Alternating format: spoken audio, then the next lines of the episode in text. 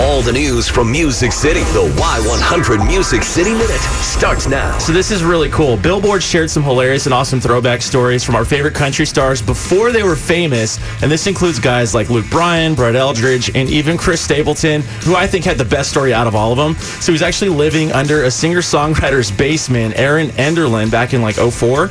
Well, apparently she was saying that when she would go to the kitchen and she would bump into Chris, it was really awkward. He was just really uncomfortable to be around at, at times. But then at night, she would actually hear him singing through their air conditioning vents, and she's quoted as saying, "One day people are going to be really jealous of this," which I think is so awesome. So you can check out more of these stories that Billboard did. Like I said, Luke Bryan, Brett Eldredge, tons there for you before they were famous. So awesome. Can you imagine waking up and running into Chris Stapleton in your kitchen with a giant beer? You'd be like, "Oh, what's going on, man? How are you, bro?" Yeah, and of course he's living in our basement. So Yeah. I don't know if you have people over and this big bearded guy comes upstairs from your basement. That'd Kind of weird. He just lives in the basement. It's fine. no big deal. So Maren Morris, she did something cool. She was playing a show in London, and she brought out One Direction's Niall Horan for oh. performance. So he actually did a song with her called "Seeing Blind," and it features Maren. So he came out with an acoustic guitar, and they performed it and crushed it.